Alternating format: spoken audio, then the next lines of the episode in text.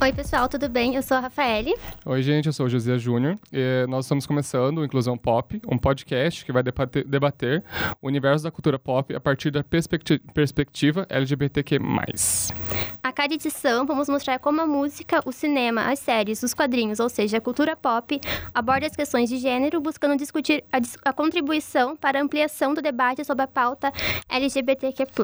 Nesse programa, vamos falar sobre a hipersexualização da mulher, seja no cenário da da música, do cinema e até mesmo no meio geek. Para conversar conosco, a gente conta com a participação da Mayra Nudes, professora da Uniter. Tudo bem, professora Mayra? Tudo Obrigada bom, por aceitar o nosso convite. Imagina, eu que agradeço o convite. É um prazer para mim estar aqui conversando com vocês sobre esse assunto. Acho bem importante a gente falar, né, sobre esse cenário aí na cultura pop, com porque certeza. é daí que a gente tira, né, muitos dos nossos modelos, enfim, e, e estereótipos, inclusive, né? Uhum. A professora Mayra, ela é bacharel e licenciatura em História, mestra em História e doutora em Comunicação e Linguagens. Bom, professora, a gente gostaria de começar perguntando sobre como é a sua visão da representação feminina na cultura pop atualmente. Então, pessoal, acho que a gente pode pensar assim, né? A gente tem aí um caminho ao longo do século XX com a construção da cultura de massa, né? Que vai uhum. trazendo para nós esses estereótipos e esse tipo de representação. Então, desde os padrões de beleza, quem são as protagonistas, quem são as grandes atrizes, aí a gente pode entrar no universo da moda, no universo dos vídeos, jamais, né? Ali para o final do século XX, com a MTV e tal. Então, a gente tem um percurso que é um percurso, né? Que se constrói com a, a, a cultura de massa principalmente, daí nesse caso, a cultura imagética. Uhum. Então, desde o início né, das representações humanas, a gente tem nas artes, enfim, e depois eh, já né, na idade contemporânea, na fotografia, a gente tem esses modelos que vão sendo criados, né? É, com, com relação à cultura de massa, a gente vai ter primeiro a partir do cinema e depois a partir da televisão é, a criação desses estereótipos de beleza e vão mudando. Então, o padrão dos anos é, 50 e 60 60, com a Marilyn Monroe, por uhum, exemplo, né? Aí depois já nos anos, nos anos 80 e 90 com as grandes modelos, né? As supermodelos. Então a gente vai tendo é, toda essa construção desse corpo é, feminino que vai sendo um corpo hipersexualizado. Né? Então se a gente olhar, por exemplo, na história da arte, né? A gente vê todas aquelas representações renascentistas. Aquele corpo daquela mulher que está sendo representada ali, ele não tem um caráter de sexualização. Ele representa o que a gente chama de nu artístico, né? Então, uhum. é um corpo sendo representado, trazendo um aspecto da natureza, um aspecto da beleza, né? Dessa beleza é. filosófica lá do padrão dos uhum. gregos, né? Então, é, é, um... Livre, exatamente. Então, uhum. não tem necessariamente uma relação com a questão da sexualização. Isso surge né, massivamente é, na TV, no cinema, na moda, na publicidade, enfim, é, e vai trazendo, então, esse modelo que a gente chama de hipersexualizado. Uhum. Né? Então, a, a, função da mulher ali, naquele, é, naquele meio, é uma função uh, de criar ou é, né, acender o, o, desejo sexual. Não é, né, é uma função decorativa com, relacionada à questão é, da sexualidade. Daí, muito ao olhar masculino, né, o meu gaze, que a gente chama, então, uh, para agradar o olhar masculino. Aí, exatamente. Público, então, né? a gente tem né, essa padronização uhum. é, de corpos, porque os corpos vão ser cada vez mais parecidos, né? Eles vão ser moldados para isso.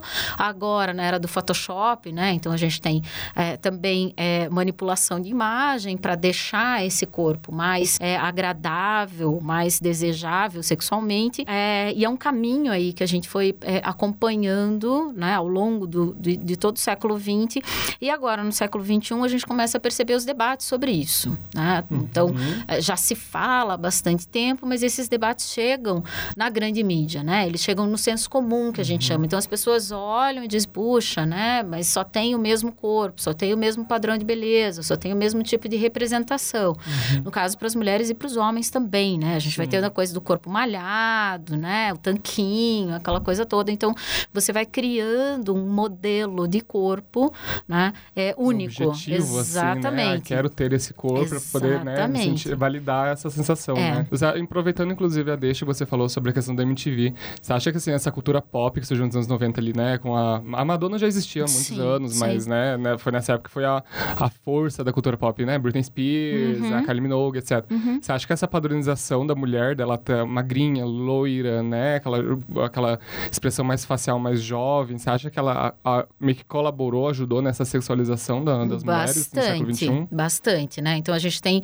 é, o lugar, a Madonna, né, é, é a pioneira nesse, nesse sentido, em uhum. trazer, porque foi, realmente foi a primeira que, que construiu a sua carreira, não apenas pensando na questão da música, porque ela é uma cantora, uhum. né, mas uhum. na questão da persona, da celebridade, trabalhando muito o corpo. Então, é, lá, né, no início dos anos 90, ela vai para academia, uhum. ela volta com o corpo malhado, né? Então, ela muda o corpo.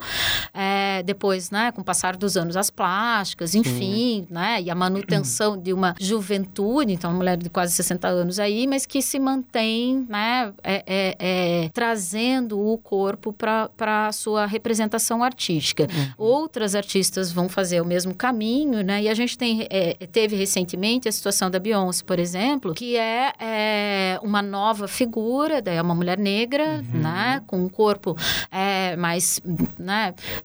Violão, que a gente uhum. chama, né? Então, exatamente. Então, né? as curvas e uhum. tal. E é, a Beyoncé tem uma passagem diferente, por ser uma mulher negra, é, que é a passagem do, do, do, da apresentação que ela faz no Super Bowl, né? Quando ela uhum. vai de Pantera Negra, enfim. E tem uma reação muito forte do público. Como assim Beyoncé negra, né? Inclusive, teve um vídeo de sátira Exato, falando sobre essa é reação, é né?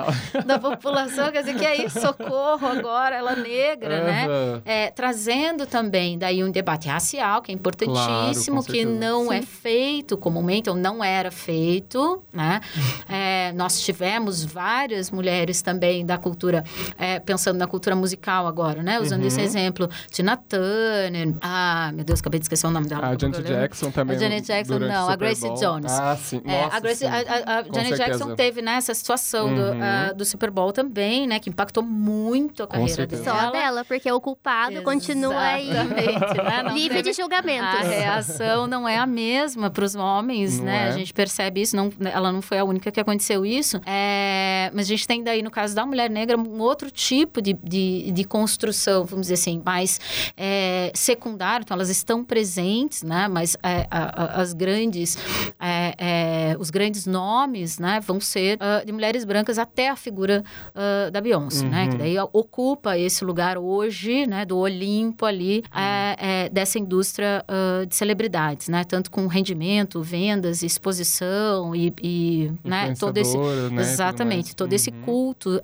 de celebridade também num, num momento que a gente vive, então, essa uma, uma nova fase, porque isso não, não foi criado agora, uhum. né? Do uhum. Black is Beautiful e, e, dessa reafirmação da negritude, uhum. uh, que é bem importante também da gente pensar, né? Porque a gente vai, se a gente vai falar de sexualização, a gente está pensando num modelo de padrão de beleza que não inclui as mulheres negras, né? Claro, então, o nosso padrão sim. de beleza, ele é um padrão branco, a mulher magra, a mulher de cabelo liso, a mulher de uhum. pele clara, de olhos claros. Esse é o nosso... loira também. De preferência, de preferência loira, loira, né? Uhum. Então, assim, pinta o cabelo, enfim, né? Inclusive, até vale ressaltar a, o caso da Shakira. Não sei se né, uhum. né, aconteceu, acho que foi nos anos 90, bem Isso. no começo da carreira dela. Uhum. Ela era morena, ela é naturalmente morena, né? Uhum. E ela, a gravadora dela orientou, ó, né? Você não tá acontecendo tanto. Vamos pintar o cabelo loira, né? Olha Britney Spears, Christina Aguilera, né? Pinta loira. O que foi aconteceu? Whenever, whenever. Uhum. Hitou na hora. Ela não, fez, lançou o primeiro single loira e hitou. Uhum. Engraçado como funciona essa, esse impacto né, cultural, né? Sobre Isso, a mulher. Isso, exatamente. Então, uhum. né? Esse modelo, é, é, desde o homem, os homens preferem as loiras lá, da uhum. Marilyn, né? A gente tem essa uhum. construção. A Marilyn também era morena, a Madonna também é morena. Então, assim, é, várias dessas artistas, né? Que, que é, são de cabelo castanho, né? É, vão pintar o cabelo, enfim, e criam essa cultura uh, da loira. Aqui no Brasil, por exemplo, a gente tem toda a geração da Xuxa, né? A Xuxa é? e as Paquitas. Uhum. As Paquitas também, muitas não eram, né? É, é, loiras é, naturais, enfim, vão para ser Paquita tem que ser loira, né? Então, é, tem muita coisa também que a gente importa, né? Isso é uma coisa legal da gente pensar aqui no Brasil, né? Então, a, é, existe uma cultura é, até os anos 80 que é uma cultura mais regional, vamos dizer assim, o impacto dos produtos culturais estadunidenses era menor, uhum. já existia, né? Mas ele era menor em termos é, de construção cultural e de estereótipos do que os anos 90. Então, anos 90, por exemplo, a gente começa a ter acesso à TV a cabo.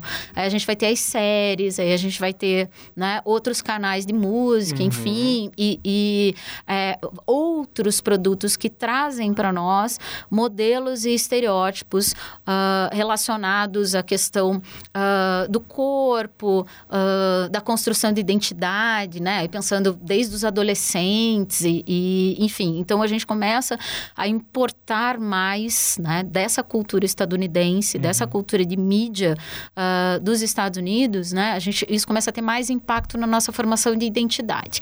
Antes, a formação de identidade passava mais pelos nossos produtos nacionais, era mais novela, né? Era mais uhum. é, é, os produtos produtos aqui, mais essa nossa cultura é, brasileira mesmo, né? É, e a gente começa aí realmente a entrar nesse universo é, da cultura midiática uh, hollywoodiana, vamos claro. dizer assim, né? Uhum. Que é esse uhum. modelo dos Estados Unidos. Então tem um caminho aí também dessa construção pensando uh, no lugar da celebridade, a gente tem né, várias, várias mudanças que vão acontecer depois com a internet, enfim, a gente começa a ter daí a cultura de nicho uhum. também, né?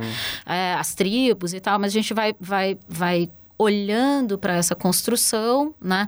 pensando como é a nossa cultura local, como se, se dá né? o lugar da mulher, é, do corpo feminino, é, com as características do Brasil e depois com esse impacto das características dos Estados Unidos. Né? Uhum. Né? Então a gente pode falar um pouquinho sobre isso, é, pensando, por exemplo, que a nossa cultura patriarcal e machista, ela traz essa relação. Então, ao mesmo tempo que nós temos um corpo hipersexualizado, esse corpo só pode estar à mostra se for para agradar o olhar masculino. Então, se for um corpo magro, bonito, considerado desejável, é bacana que ele esteja à mostra, né? Uhum. Se, for um, um, se for um corpo diferente, se for um corpo gordo, se for um corpo com deficiência, se for um corpo né, uhum. não padronizado, é, que não né, desperta esse desejo, aí ele é visto como objeto, ele é visto uhum. como ruim, daí essa, essa hiperexposição ela é negativa. É só a gente olhar para a situação uh, da amamentação, por exemplo. Não é. Né? Então, não pode amamentar em público.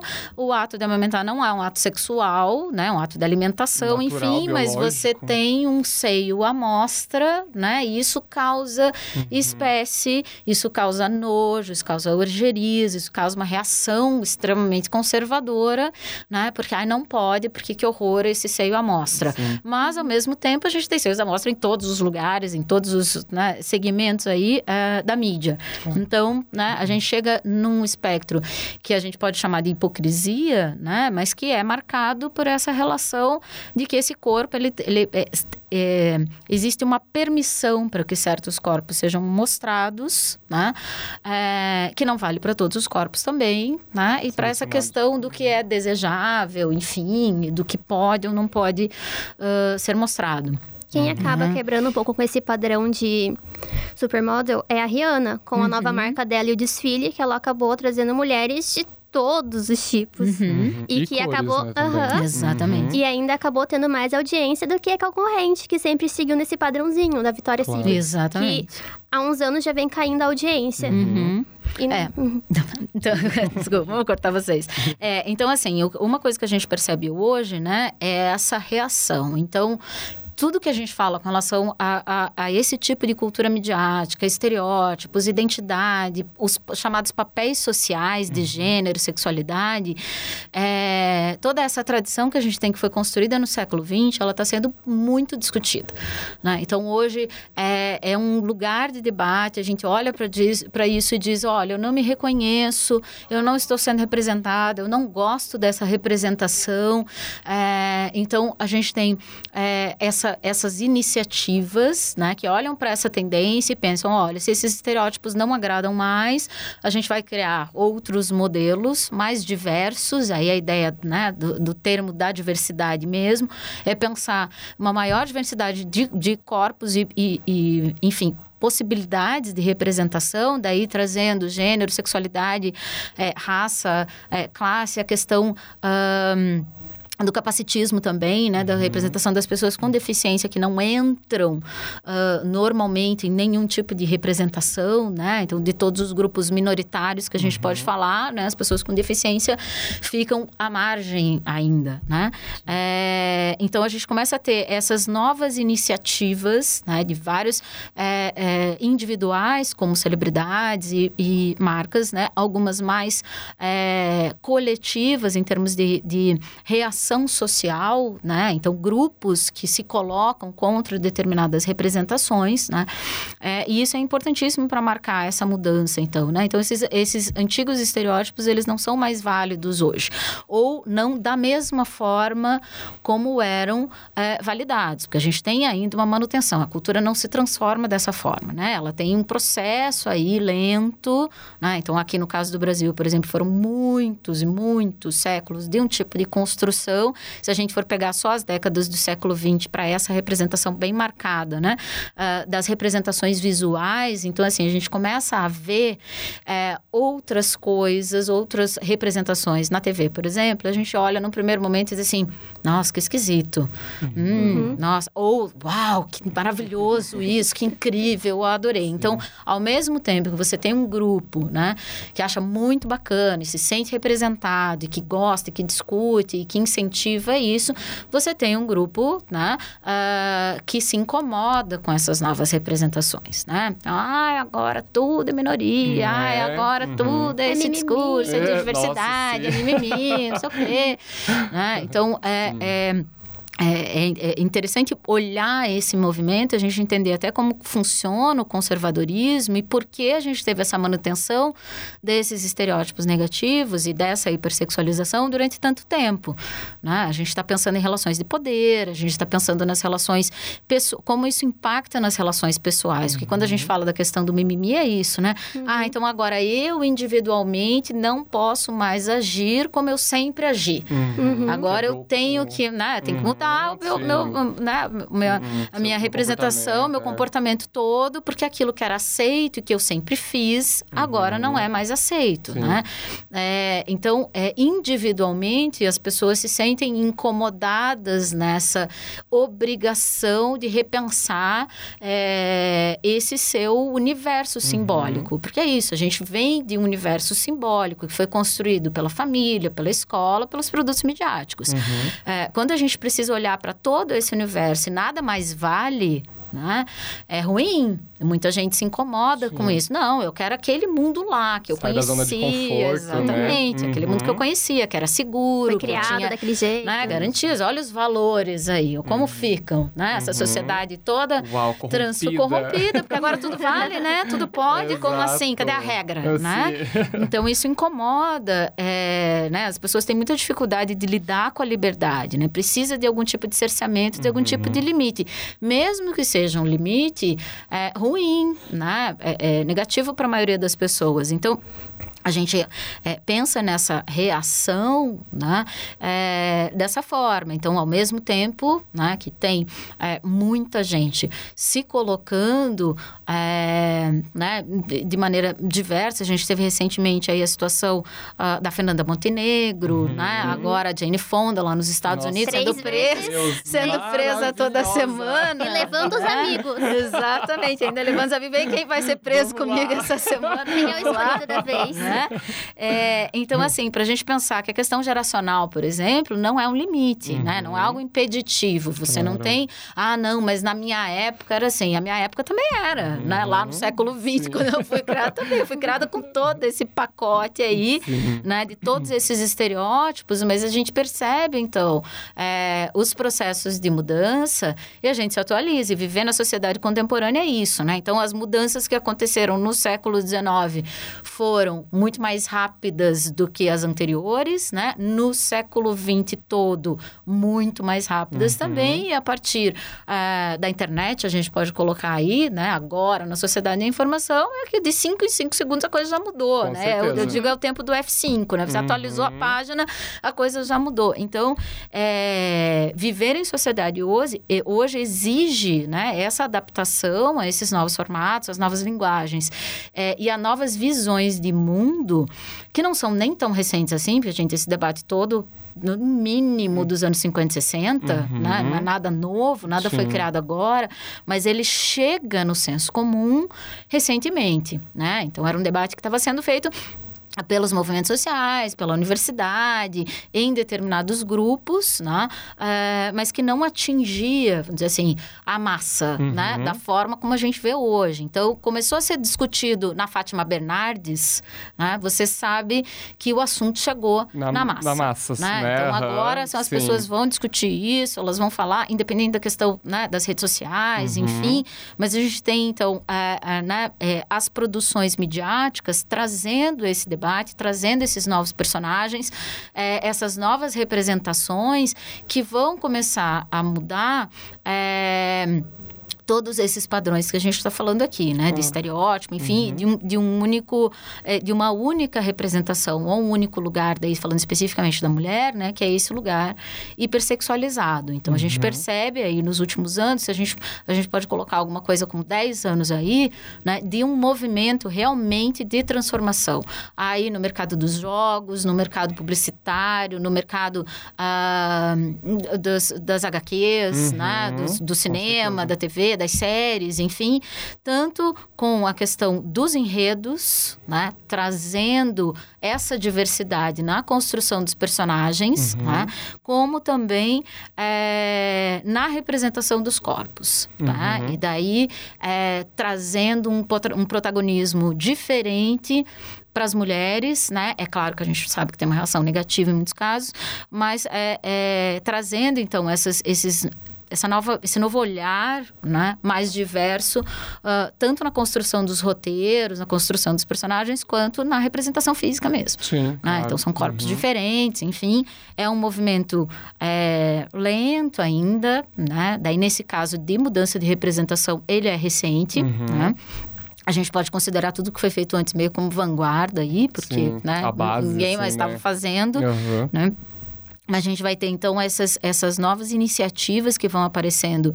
É, nos diferentes segmentos é, e à medida que elas vão tendo uma reação positiva, como esse caso da Rihanna que você comentou, né? Porque a gente está falando de mercado. Claro. Uhum. Quando a gente está uhum. falando de cultura de massa, a gente está falando Sim. de mercado. Então, é um dos motivos também, né? Para é, demora dessa mudança é a questão uh, da manutenção do mercado. Então, se o meu público continua comprando esse mesmo discurso que eu sempre vendi, estereotipado, conservador, for uhum. machista, racista, preconceituoso, homofóbico, enfim, para que que eu vou mudar?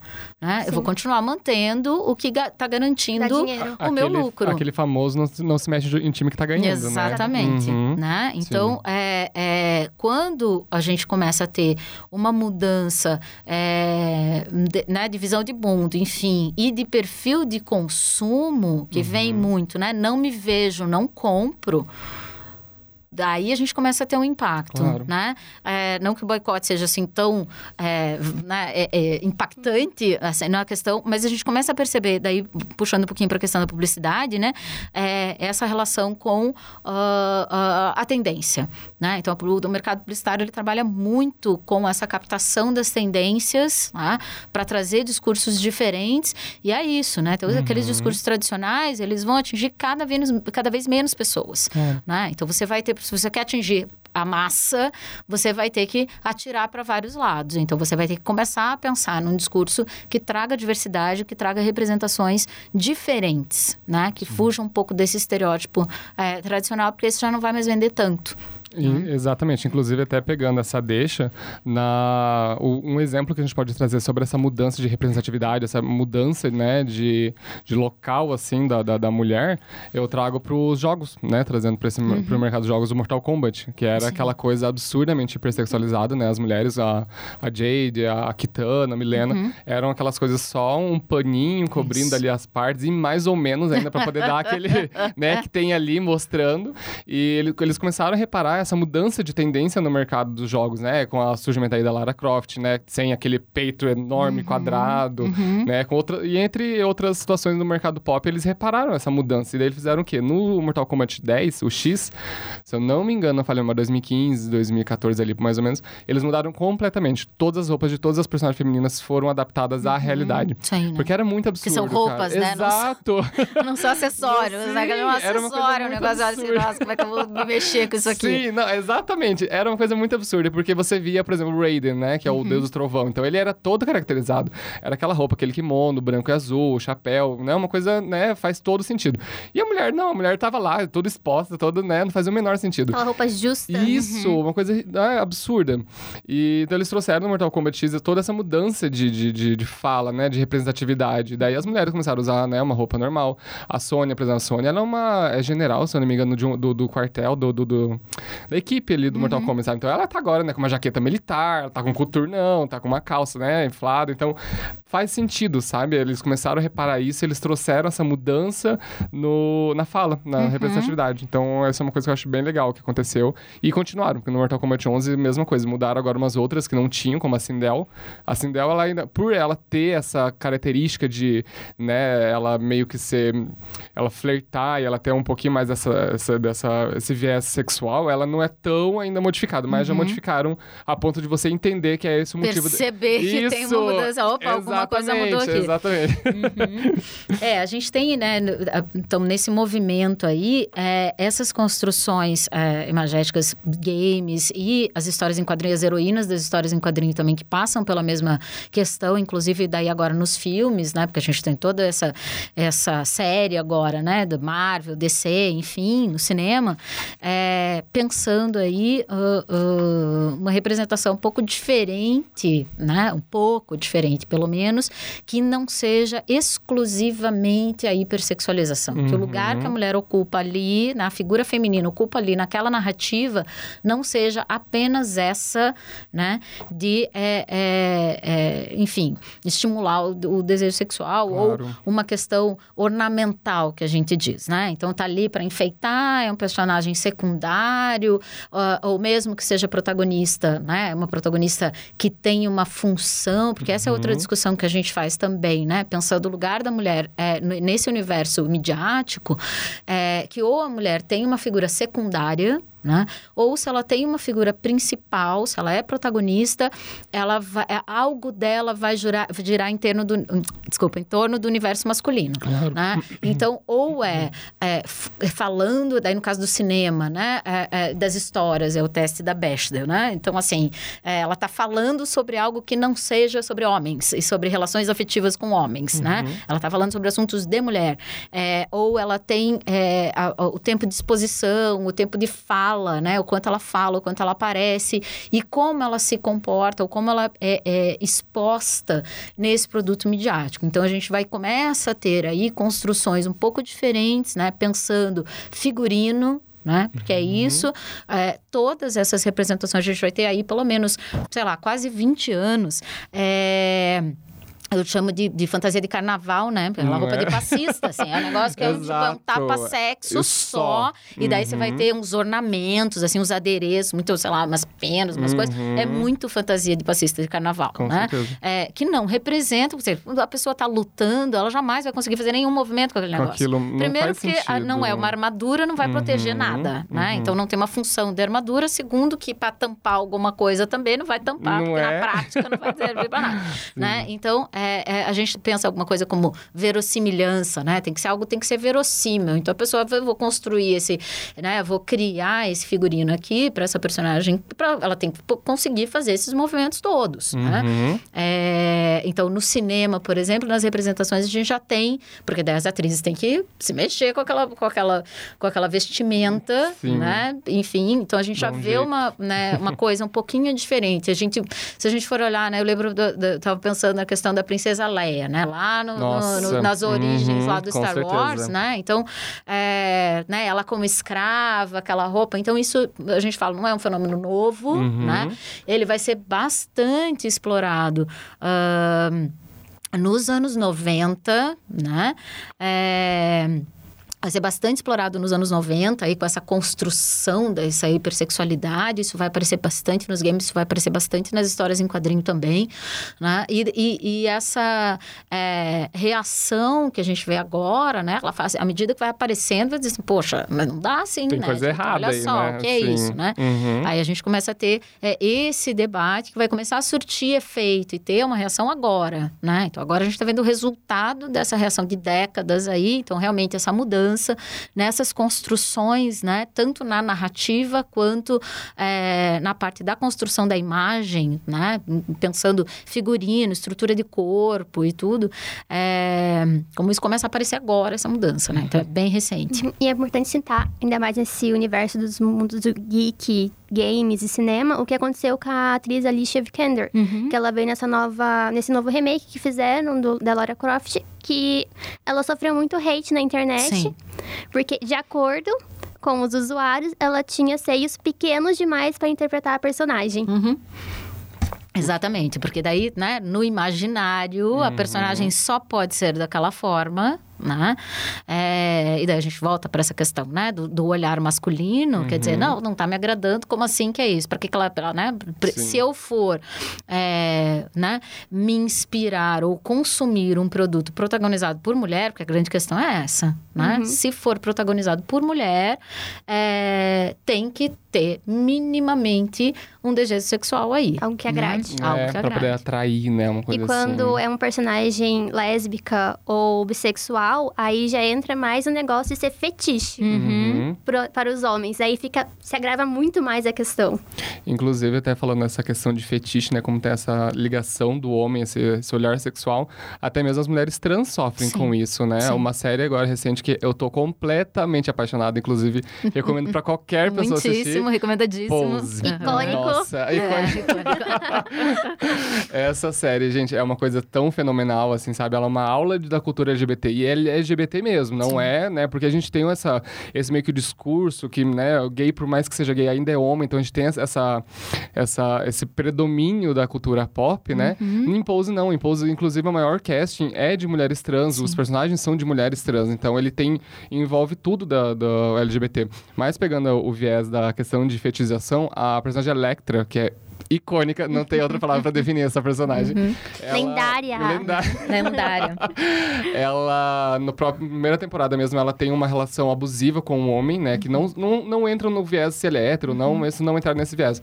Mas explicando aquela cultura do sugar daddy, né? Que você se propõe a estar, né? Apto a realizar os desejos daquele homem em troca de dinheiro.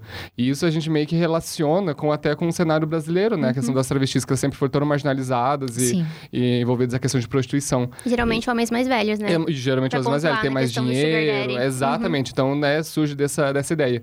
Então, é, é engraçado a gente pensar como funciona essa, essa questão do fetichização, porque ela atinge todas as mulheres, todas as mulheres, independente de orientação. Então, é uma coisa, é um fenômeno muito forte, né? É um fenômeno muito absurdo. Sim, e é também né, uma construção é, que não é nova, né? A gente tem essa questão do que é aceito socialmente, né?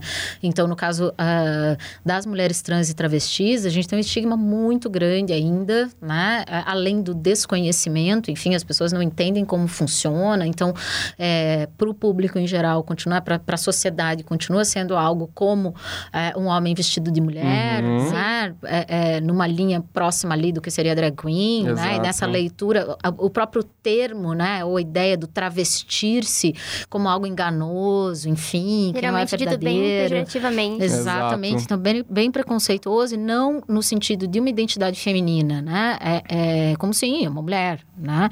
É, então isso não não é, não é não aparece muito e então a gente trabalha né com essa questão do fetiche é, do estigma né da exclusão é, do não da não aceitação daí a própria auto porque o homem tem esse desejo ele não vai é, é, é, expressar esse desejo Uhum. Ele tem até medo, na realidade, né? desse desejo, né? Exatamente. Então, é, se relaciona de maneira clandestina, Uhum. né? Então, é algo muito escondido e, e, e né, bem clandestino, a gente vai ter uma situação parecida em muitos casos com mulheres gordas, né? Aquela uhum. coisa, eu fico com você, mas eu não levo para eu não vou Sim. te apresentar para minha família. Não coloco relacionamento sério no né? Facebook. Exatamente, eu não assumo esse relacionamento uh, por causa do, do, da questão do reconhecimento social, né? Então, a, a gente quando a gente pensa na questão dos corpos, né, dessa possibilidade de você mostrar corpos diferentes é, e da aceitação desses corpos ou dessas identidades,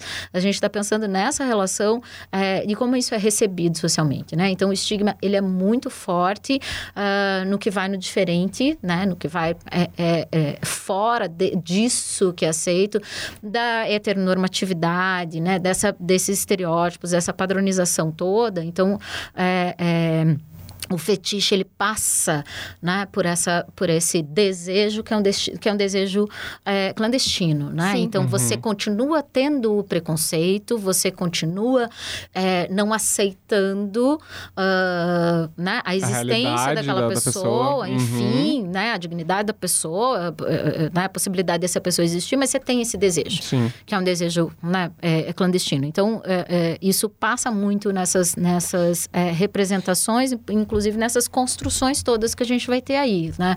Agora, com a questão da autoafirmação, né? Tanto do movimento é, LGBTI, enfim, é, quanto a essa nova forma como as mulheres se colocam, né, frente a essas relações, de não aceitar mais, porque a questão é essa, a mulher acaba é, culturalmente se submetendo. Porque a cultura é essa, você tem que aguentar porque é desse porque jeito, né? Você a tem gente vai para violência, uhum. a gente vai para uhum. todas essas situações, né? Uh, então, uh, faz parte do ser mulher e viver em sociedade passar, né? Pela, pela situação do machismo, pela situação do assédio, da violência, enfim, uh, que está muito relacionada à questão que a gente, que eu falei lá no começo, que é a questão dos poderes, né? Então, a gente tem muitas relações de poder, de poder que passam por essa construção do que é o universo masculino masculino do que é o universo feminino, inclusive que lugar que as pessoas, que as mulheres podem ocupar, né? Quando a gente vai falar das jogadoras, uhum. né? É, uh, ou do público, ou das desenvolvedoras, enfim, qualquer lugar que a mulher ocupe de protagonismo nesse universo, uh, universo gamer, enfim, é terrível, ah, né? Inclusive é bom Sim. citar, porque eu já vi vários relatos de garotas gamers que mudam o nick para um nome uhum. masculino para não sofrer hate nos comentários, porque uhum. só dela ser mulher, ela já é incapaz de estar tá ali competindo. Exatamente. Né? Então a gente tem isso já há bastante tempo, isso tem sido denunciado claro. né? É, é, há bastante tempo também. Agora, né, a coisa da, da visibilidade da internet trouxe para nós esse, essa discussão, né? mas algo que ainda está uh, começando, uhum. desenvolvendo, né? É, começando esse debate, enfim. Então, é, pensando, né? isso que a gente vai chamar de cultura geek, é, que vem da, da cultura nerd, né? Isso. Enfim, lá dos anos. Isso, é um isso termo, né? Também, exatamente, uhum. também vem dessa, isso que eu comentei, dessa importação, né? Uhum. É, dessa cultura uh, estadunidense que passa por um masculinismo que é, assim, terrível, né? Que é essa supremacia masculina mesmo, de que, e vem lá do começo, né? De que todo, tudo que se relaciona com é, tecnologia, conhecimentos jogo. específicos, né? Uhum. Desenvolvimento, jogo, enfim, é de um universo masculino. Uhum. Apenas os homens dominam essa linguagem, né? Então a mulher sendo intelectualmente inf inferior, né? Porque daí a, a, ideia é essa, né? Do machismo. A mulher sendo intelectualmente inferior, ela não teria as mesmas condições é, dos homens, né? De poder participar daquilo. Além disso, a gente tem toda essa relação, né? É, daí no caso desse masculinismo, desse, né? Chega até uma misoginia em alguns casos, é, do homem não aceitar ser superado por uma mulher. Exatamente. Uhum. Né? E daí que absurdo, que humilhação humilhação é essa? Como assim? Né? Então, isso é uma construção cultural nossa, brasileira, né? A gente tem isso muito forte da nossa, da nossa construção patriarcal aí, mas a gente importa né? Esse comportamento também é, dessa cultura daí é, relacionada à questão da cultura das massas, da cultura gamer, né? Ah. Que daí é, é, é, internacional, né? Não é só nosso. Aí a gente junta, né? É, é, algo que já é nosso com algo que é da cultura desse universo. Muito desse universo masculino, né? Sim. Inclusive, vale até mencionar essa questão da, do ambiente, né? Da, da questão do gamer, da, da mulher. Ah, o escândalo de 2018 que teve da empresa Riot Games, que ela é a uhum. criadora e desenvolvedora desenvolvedora do maior jogo online atualmente, que é o League of Legends. Uhum. Em 2018, duas uh, ex-funcionárias saíram da, da, Riot Games e alegaram que é, a, a, Riot Games ela tem um ambiente tão tóxico para as mulheres, tão tóxico, que eles fazem diversas ações, assim, eles fazem coisas meio que por baixo dos panos, sabe? Uhum. Para poder ocultar esse machismo tão forte dentro da, da desenvolvedora.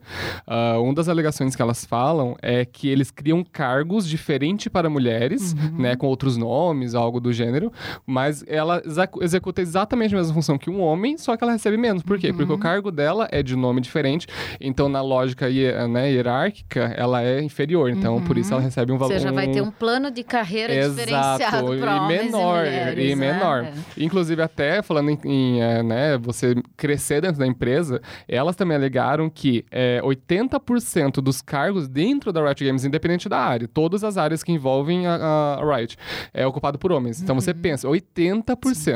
E ainda dentro dos cargos de chefia, somente 10% da chefia da Riot Games são mulheres. Uhum. Então, você pensa, como é como você, você mulher, entrar dentro de uma empresa dessa, você saber já que você vai estar tá dentro de um ambiente que não vai valorizar você por quem você é. Então, é uma coisa muito absurda como a, o, ambiente, o meio gamer, né, o meio geek, ele neutraliza isso. Por quê? Do que aconteceu? Nada.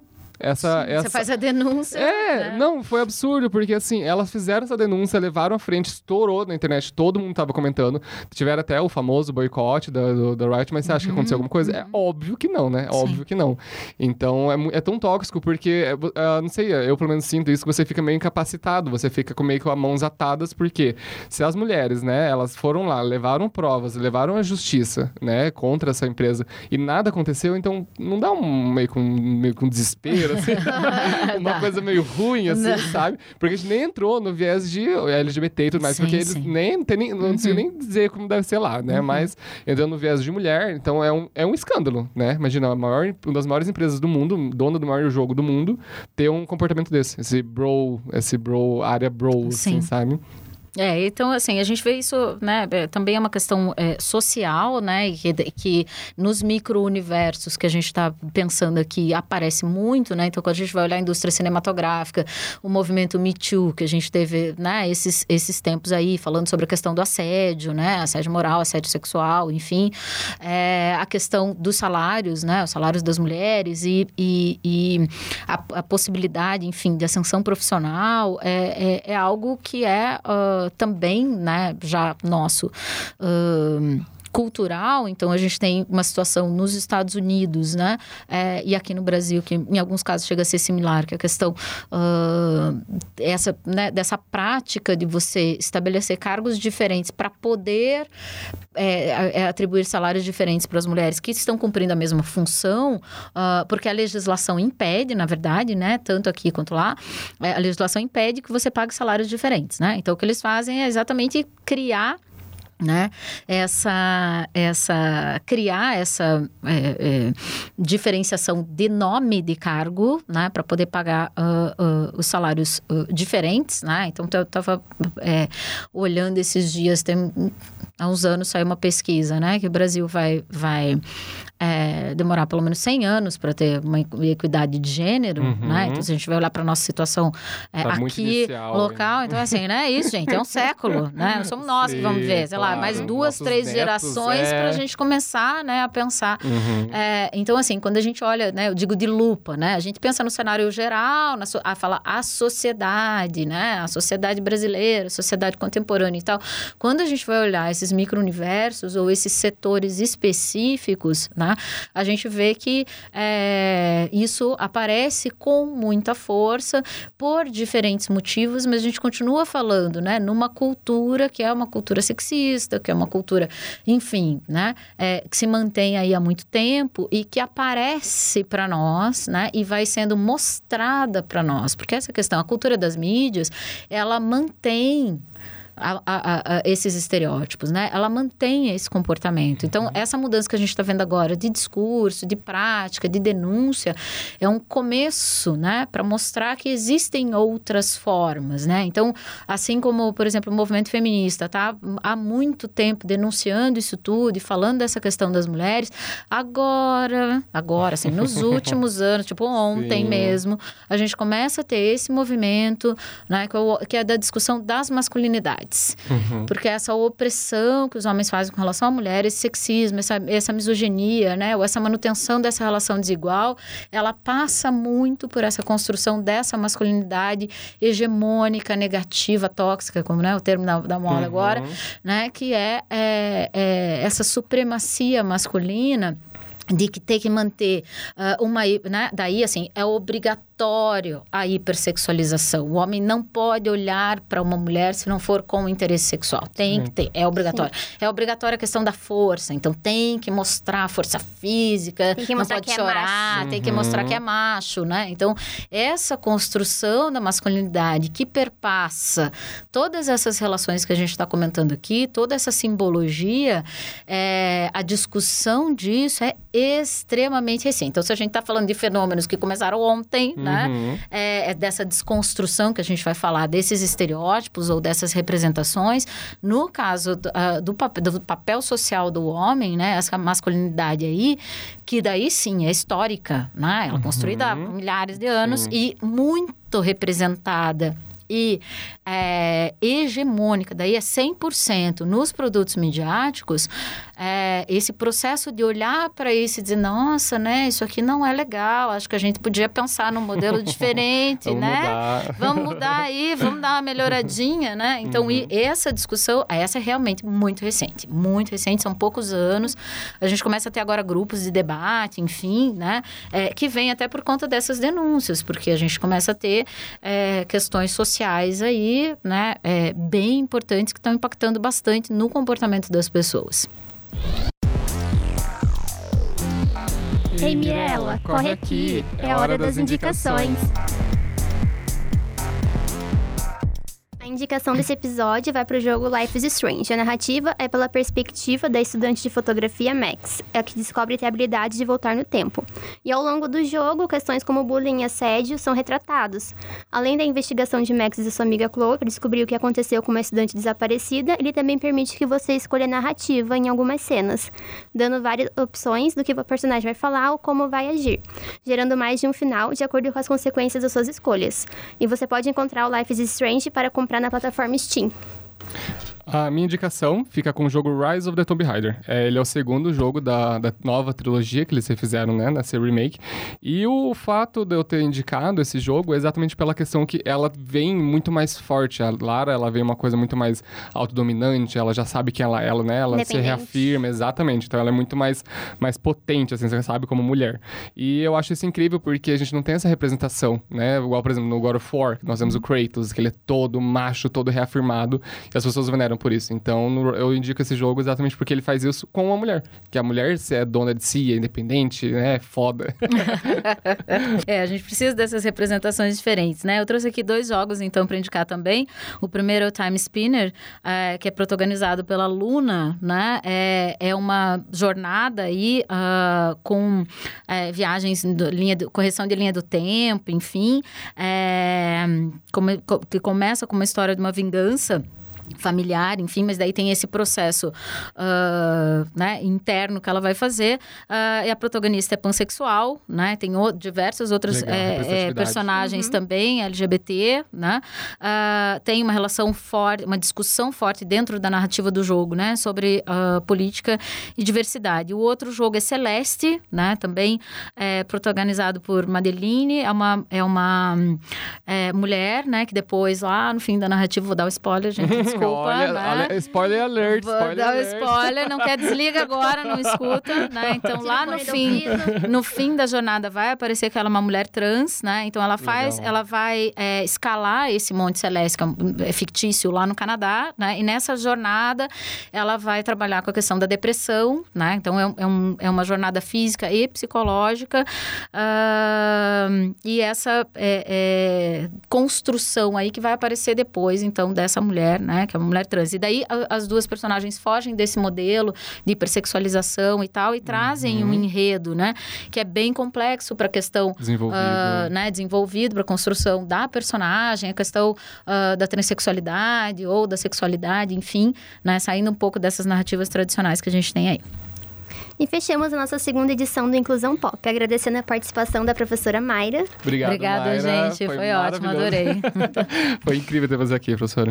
E para encerrar, uma frase do discurso da Liso. No VMA desse ano. É tão difícil tentar amar a si mesma no mundo que não te ama de volta. Não é? Olha só, é Liso que vem com essa... essa esse, de amor essa, próprio. É, uhum. e ela fala uma, essa frase, eu achei incrível. Liso, conte comigo pra tudo. então é isso, até o próximo. É isso, gente. Então, tchau, obrigado por... Tchau, gente. Beijo, obrigada. obrigado por vir nos ver no próximo Inclusão Pop.